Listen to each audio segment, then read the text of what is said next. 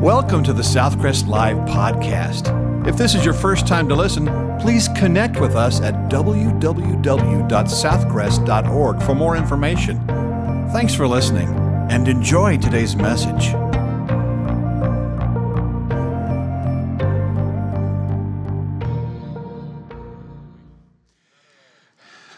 Today and next Sunday, it's Father's Day, we're going to finish our study verse by verse through First John.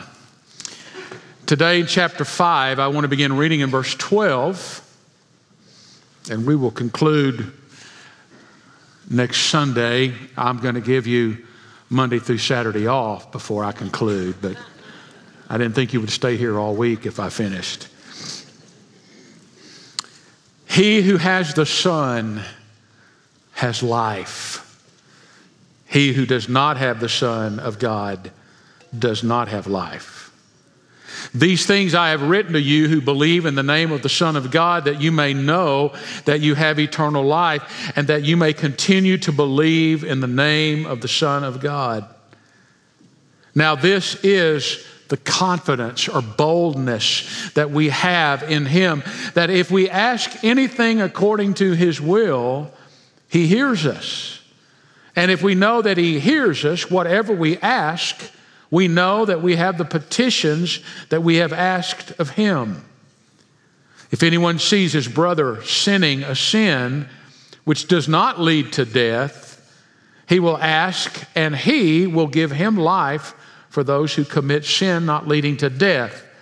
There is sin leading to death. I do not say that he should pray about that. All unrighteousness is sin, and there is sin not leading to death. Two deans in a university talking one day, and the head of the astronomy department was going to impress the dean of the divinity school or the theological school with his theological perception. And the dean of the astronomy school said, well, let's face it, in religion, what it all boils down to is very simply, you should love your neighbor as yourself. It's the golden rule, right? And the dean of the theology school said, yes, I suppose that's true, just as in astronomy, it all boils down to one thing, twinkle, twinkle, little star. Now, we have a tendency to make truth so simple that it becomes ridiculous. And then we brush it off as something that's not important. John has been writing this letter to assure believers of their salvation. In fact, verse thirteen is a verse that even comforted the hearts of those that read it back in A D ninety and read it in twenty twenty-two. It still comforts our hearts, speaks volumes. I want us to look at several things as John begins to conclude. He first reminds us of the certainty of salvation. Assurance. It's a major subject of the whole letter. He wants you to know. In fact, from verse thirteen all the way down to the end of the chapter, the word know is used seven times, and six of those seven times, it's the word oida, O I D A in the Greek, which means fullness of knowledge and states something that's an absolute fact. You can know this. These things have I written that you may know that you have eternal life. Now, in the Gospel of John, in chapter twenty, verse thirty-one, you read these words, but these are written that you may believe that Jesus is the Christ, the Son of God, and that by believing you might have life in His name. So John, the gospel is written to help people believe in Jesus. And First John is written for those who are believers to be instructed, Uh, doctrinally sound, and to be assured of their salvation that they might know. I want you to know, because when you know that you're saved, it changes everything about how you live. Charlie Brown cartoon one time. It was raining heavily. It had been raining for several days. And Lucy was afraid that the worldwide flood was going to happen and Noah's Ark would show up. And Charlie Brown reminded her of the fact that God promised with the rainbow that there would never be a flood on the earth again.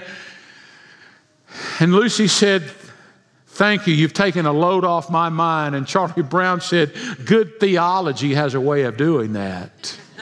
And I want you to know, when your doctrine is sound and you believe in the Word of God and you understand the Word of God and you interpret the Word of God correctly, it takes a load off of your mind. And with the assurance of salvation as John's cornerstone, he begins to mention some certainties.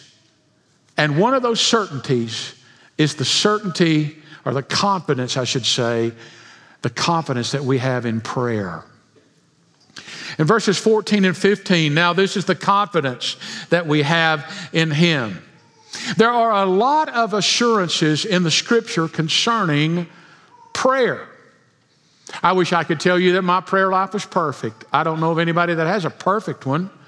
I wish I could tell you that I've gotten completely over the struggle to pray. It's not that it's always a struggle, but I always have to remind myself. It's not something like eating. You know, if I got hungry for prayer like I did hungry for food, then I would be a prayer, it'd be easier, wouldn't it? But it doesn't happen that way. Prayer is something that we have to keep telling ourselves to do. I, I, I read of a lady who wanted to be reminded in prayer, so she went to the pet store, and she said, "I want to buy a parrot, a religious parrot." And so the owner of the, of the pet store said, "Well, I do have a parrot here, and all it ever says, it's a girl parrot, and all she ever says is, 'Let us pray, let us pray.'" The lady said, "I'll take her." Took her home. Every time that parrot said, "Let us pray, let us pray," this lady prayed. She began to date a man who actually had a boy parrot. And after dating a while, the man was coming over one night to eat dinner, and he said, "Can I bring my boy parrot and let's let them get acquainted with one another?" And sure. So they, he brought his parrot, and this boy parrot, they set it down in the cage next to the girl parrot, and all this parrot could say, this boy parrot, was, "Let's kiss, let's kiss." And the female parrot said, "My prayers have been answered."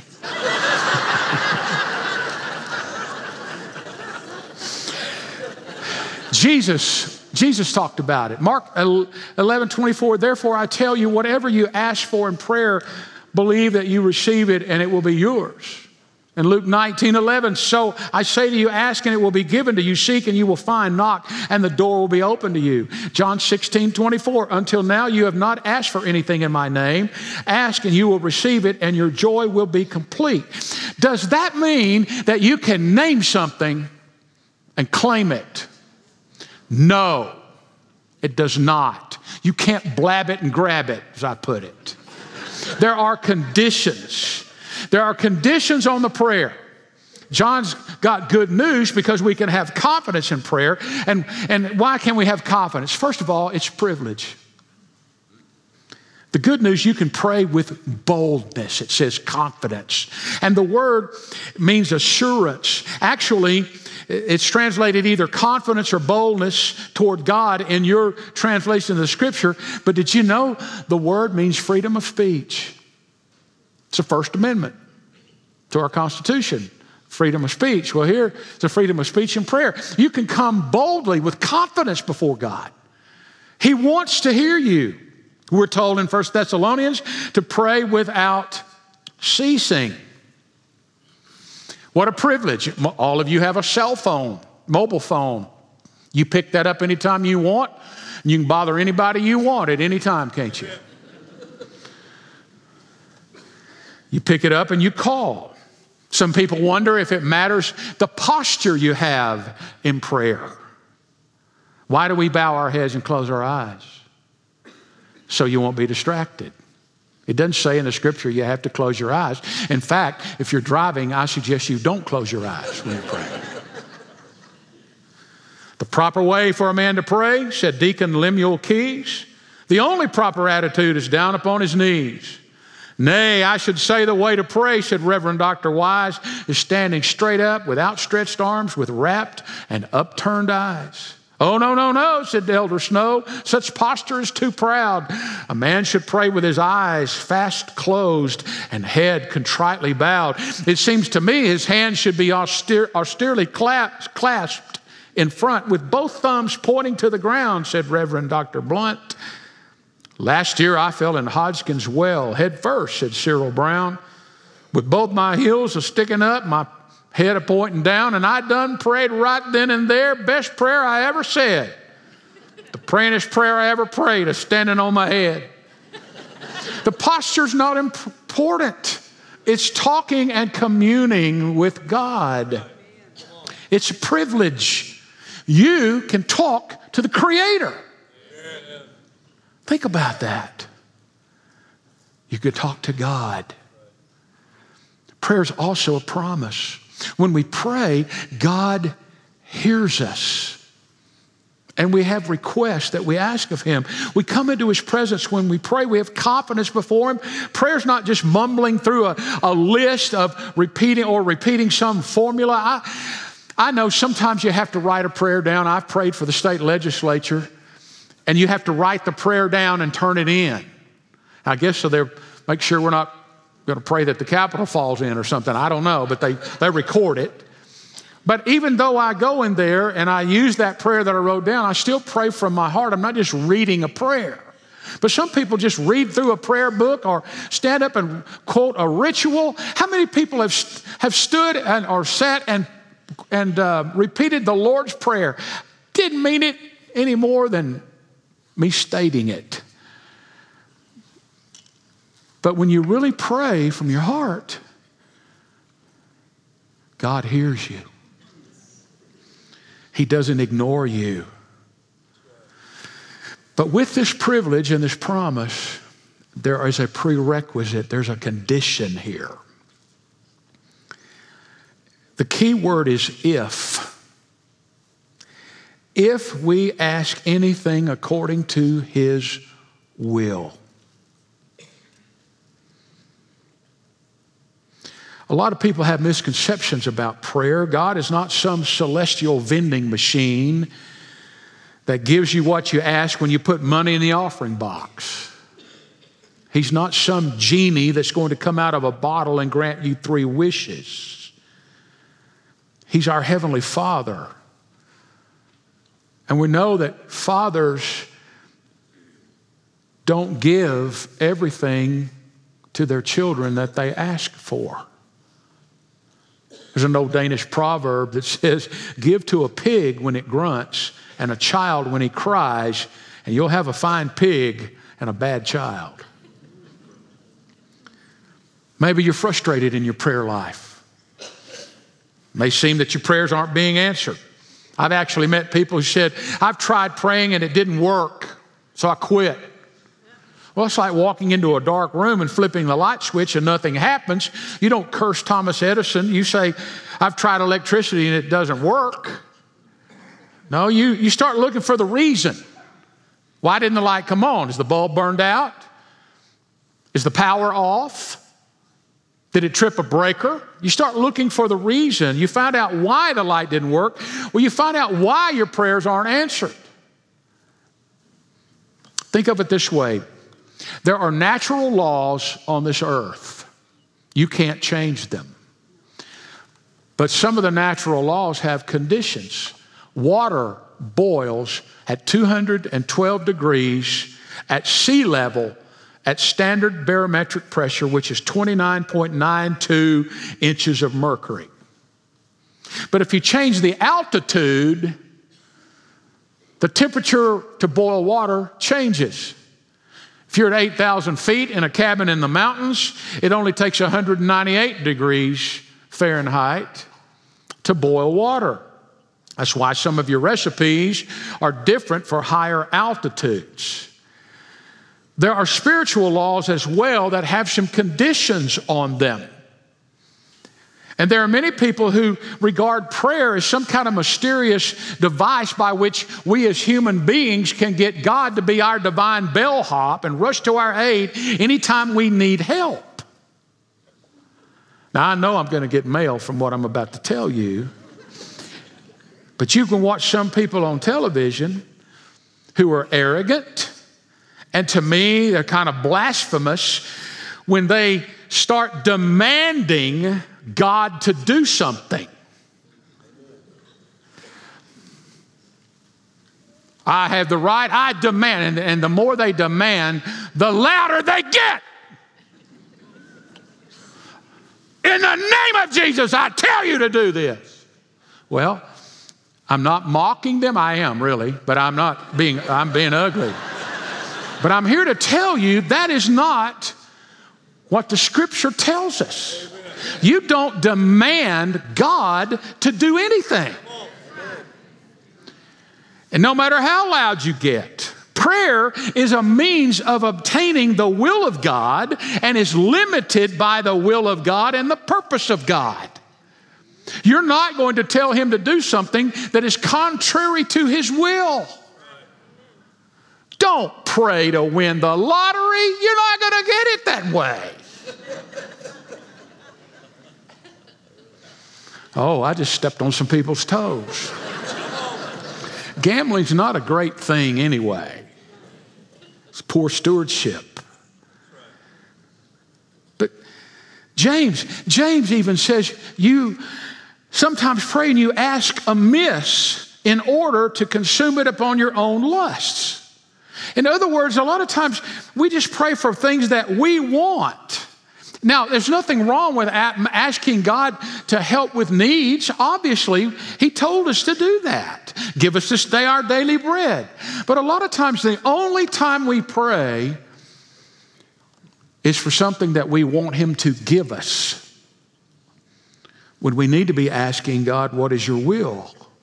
What if you don't know what God's will is? You begin to ask Him, what is your will? And you don't bend God's will to yours. E. Stanley Jones illustrated the point. He said, if I throw out a, an anchor or a hook from a boat and I catch hold of the shore and I start pulling that rope, am I pulling the shore to me or am I pulling myself to the shore? Well, obviously, we're pulling ourselves to the shore. And you're saying, God, I want you to show me what your will is here. Now, it...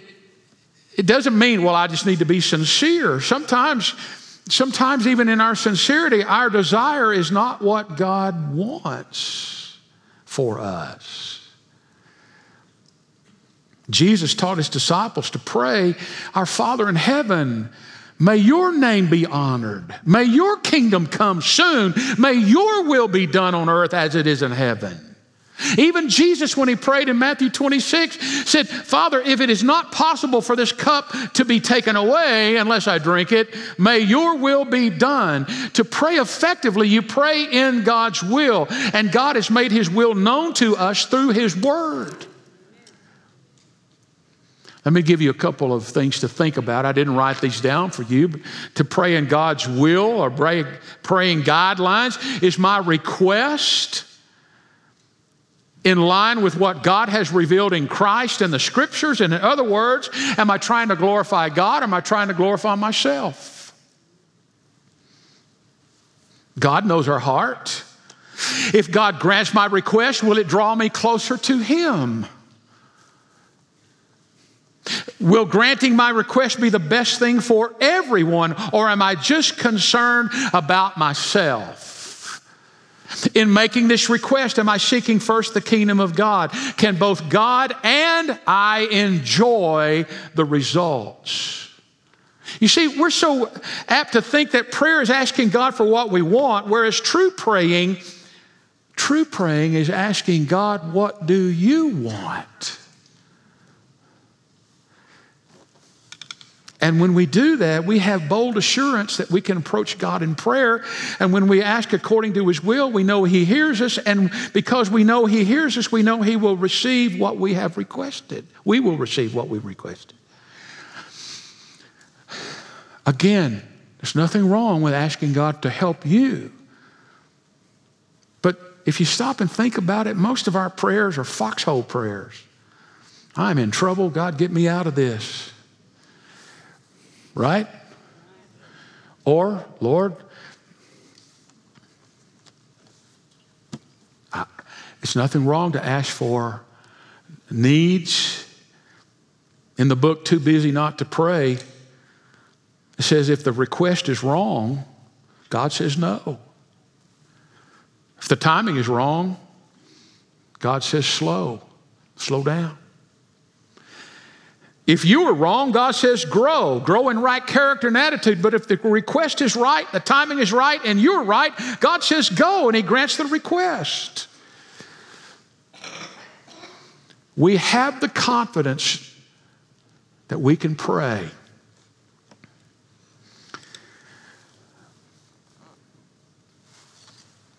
But did you know you have an assignment in your prayer? We are the people that have Jesus, the Son of God. We have life. We've been saved. We have confidence that we can come before God. Amen? Amen. But did you know you're supposed to intercede for others? Notice the commitment to intercession, verse sixteen and seventeen. Prayer is not just a preoccupation with our own affairs. It's not just a blank check drawn on the bank of heaven given to us that so heaven's resources can be purely spent on our needs and pleasure.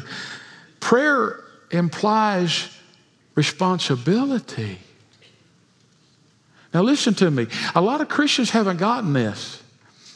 You know, we, we know that, well, as a believer, I'm supposed to walk in the ways of the Lord. I'm supposed to exemplify Him. I, I, I, there are sins I don't want to commit, and, and, and we're growing in the walk. But did you know you have the responsibility? Because you have God's ear to pray for other people. It's a responsibility. It's not an option. Prayer implies responsibility, and part of that responsibility is interceding for others. Now, here's a passage of Scripture that is very, very difficult to interpret and explain. And I'm going to tell you right up front, I don't completely understand all of it, because every time I think I do, I have a piece still left in my hand that doesn't fit my puzzle. I can give you some that I know are wrong. Then I'm going to tell you the way I lean and why I do. The sin unto death. But before we talk about that, I want you to see one other word, verse sixteen. It says, if anyone sees his brother. That implies, that's, a, that's the word for Christians. It's not just mankind in general. It's the word for, if you see another brother or sister sinning a sin, the key word is see. Did you see it? Not hear about it. Not read it on social media. Did you see it? Now, other passages of Scripture would tell us that we ought to go to them in love and try to keep them from headed down that path. But if you've seen somebody headed down the wrong path, especially another Christian or a Christian, what do you do? You pray for them. Now, I know what you're wanting to know. What is the sin unto death? Well, first, let me tell you what it's not. Some people believe that it refers to a particular heinous sin which God will not forgive. Similar to murder in the first degree and murder in the second degree. Murder in the first degree is premeditated. Murder in the second degree is not premeditated. And the rabbinical law, the rabbis of that time further elaborated these distinctions, and after a while, forgivable and unforgivable sins filtered into especially the Catholic Church. They call them mortal or venial sins. Mortal sins are ones that God won't forgive. Venial sins are the ones that will. You cannot support that view with the Scripture. Now, you can with traditions or whatever, but you cannot support that from God's Word. So that's not what that means. The only unforgivable sin is when you reject Jesus Christ as your Savior.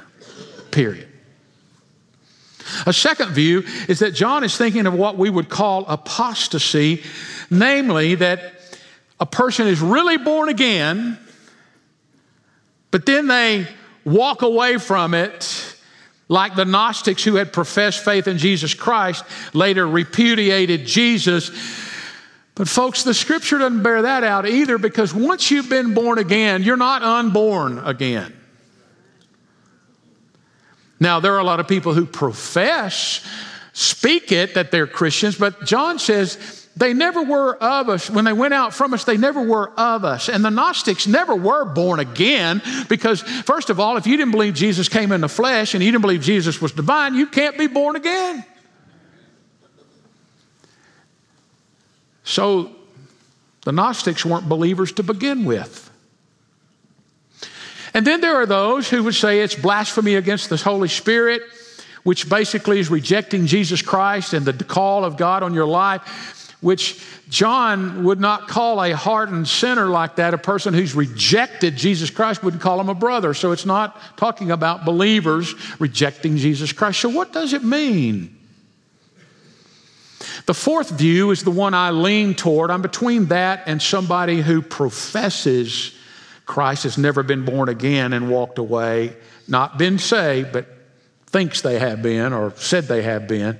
But I, the fourth view is speaking of physical death on a Christian by God as a result of them persisting in some deliberate sin. Are there examples to back that up? Yes. Ananias and Sapphira. When they lied, they died physically right then. That didn't mean they went to hell, but they died physically. In First Corinthians chapter five and also First Corinthians chapter eleven, it speaks, Paul speaks of, they're, they're talking about rampant sin and abusing the Lord's Supper and abusing a lot of things. And, and Paul speaks of those who are now sick or now asleep. They've died physically. The word asleep is always used for Christians in the New Testament. Death speaks of the second death, or, or, away from God in hell. But when Christians fall asleep, they know they're going to heaven. They're not, their soul is not asleep, but the, but the, the terminology that the New Testament uses is uh, asleep. And that could be, and, and I don't, here's the problem. We don't know when that is. I don't know if, if, I've, if I were to, I guess, walk away and be more detriment to God's kingdom than I am help, and I'm not coming back and all that. God may be like a parent whose children are out on the playground and, and they're fighting. And you go out there and you say, now listen, if you don't stop fighting, I'm going to make you come inside. And you go back inside and they keep fighting. And they say, now listen, I'm telling you, it's your last warning. If you don't stop fighting, I'm going to make you come inside. And still they fight. And you go out there and say, okay, I told you, you're coming on in. Come on home.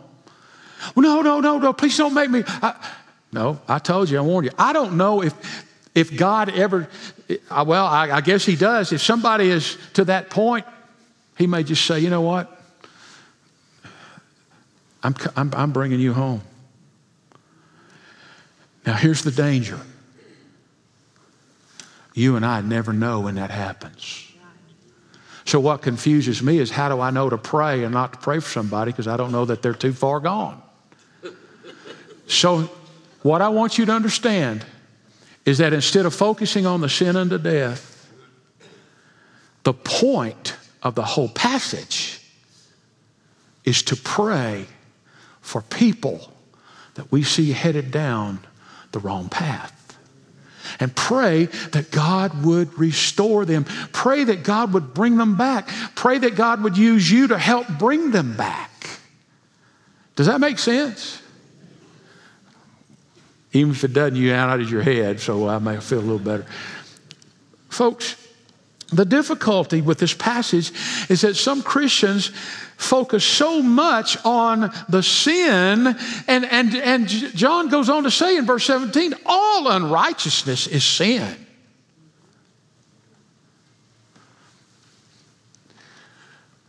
and we're to pray for one another. Peter, the Apostle Peter, spent three years with Jesus.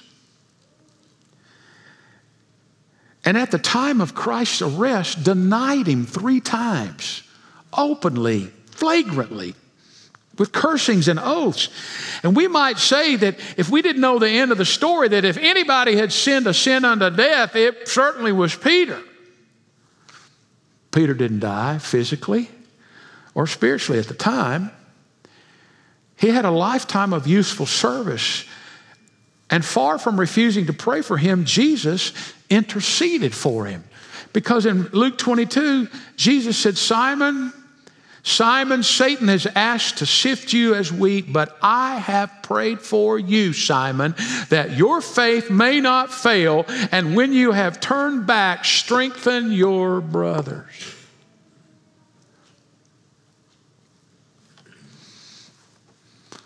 We hear of people who have fallen, have not finished well. Maybe they were active serving the God, and then we hear that they failed. Sometimes people down deep sort of gloat over that. Well, he or she got what they deserved. It ought to break our heart. And don't you think for a moment that you're beyond that ever happening to you. Because all unrighteousness is sin. So we need to pray, especially for believers. Amen? We need to pray for one another. It's your assignment. It's not an option. Jesus said, John said, we pray for them. Maybe they were drifting toward the Gnostic teaching, and he's saying, pray for them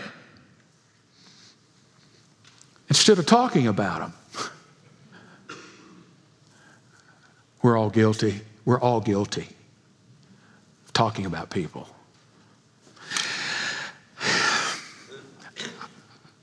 And then, have you noticed, we're, we're supposed to pray for the lost.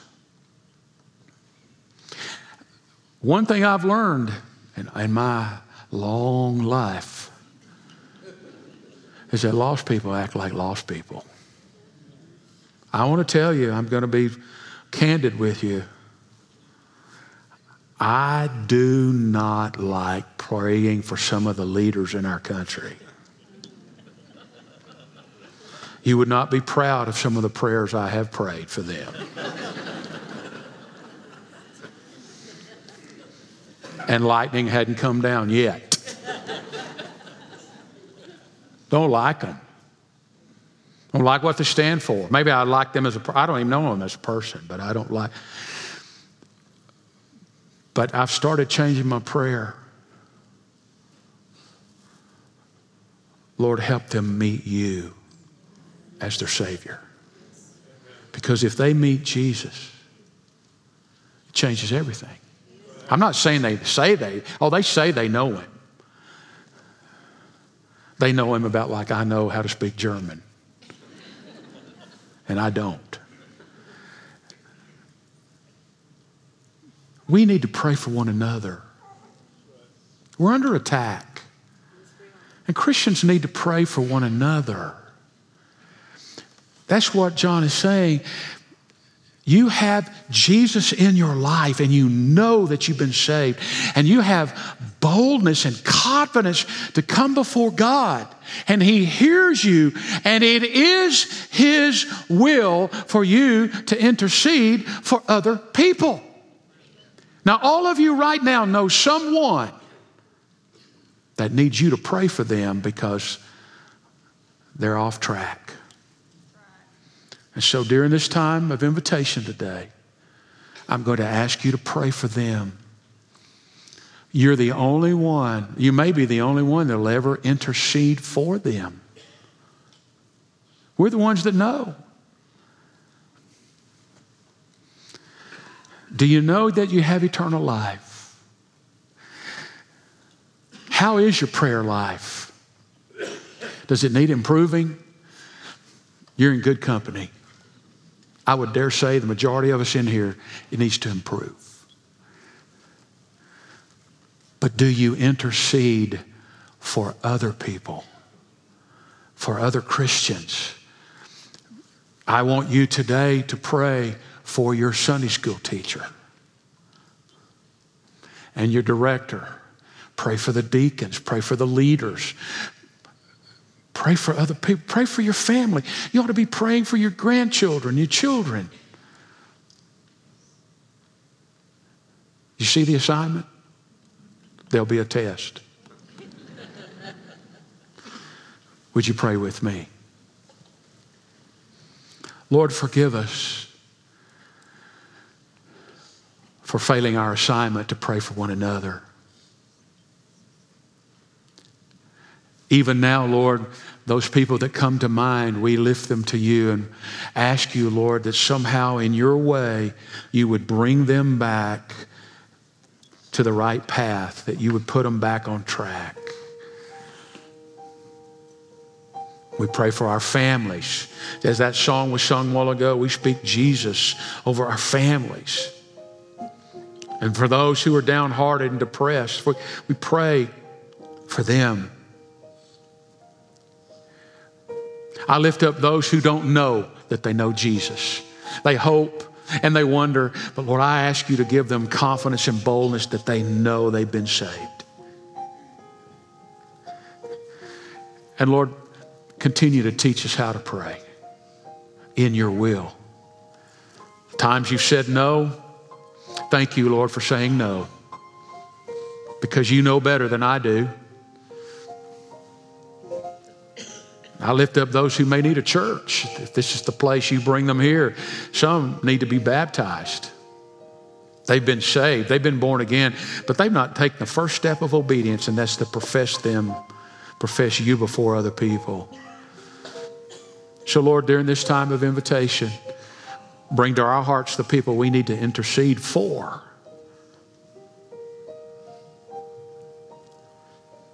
Would you quietly stand? Would you keep your heads bowed? There are men here to receive and pray with you as you come. And we're not going to embarrass you. We're not going to make you stand up here in front of everyone. But as the Spirit of God leads you, and maybe somebody needs to be prayed with, these guys stand ready. Or if you want to talk about knowing Jesus, you come, and we have some rooms outside to sit down and visit with you. Would you come right now? Pray for your Sunday school teacher by name. Pray for somebody that you know is headed down the wrong path. Pray for some lost people. Would you come? Is there anybody?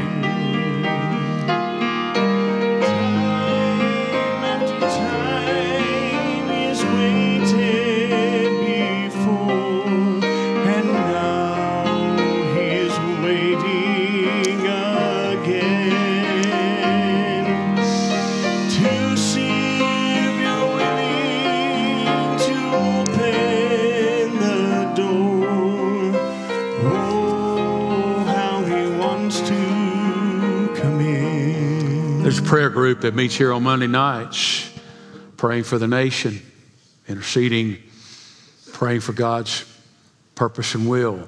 There's a group that meets on Tuesday morning, praying for different prayer requests that you've turned in. We have several different prayer groups. That's, there's others that meet during the week. But all of us have the assignment to pray for others, not just ourselves.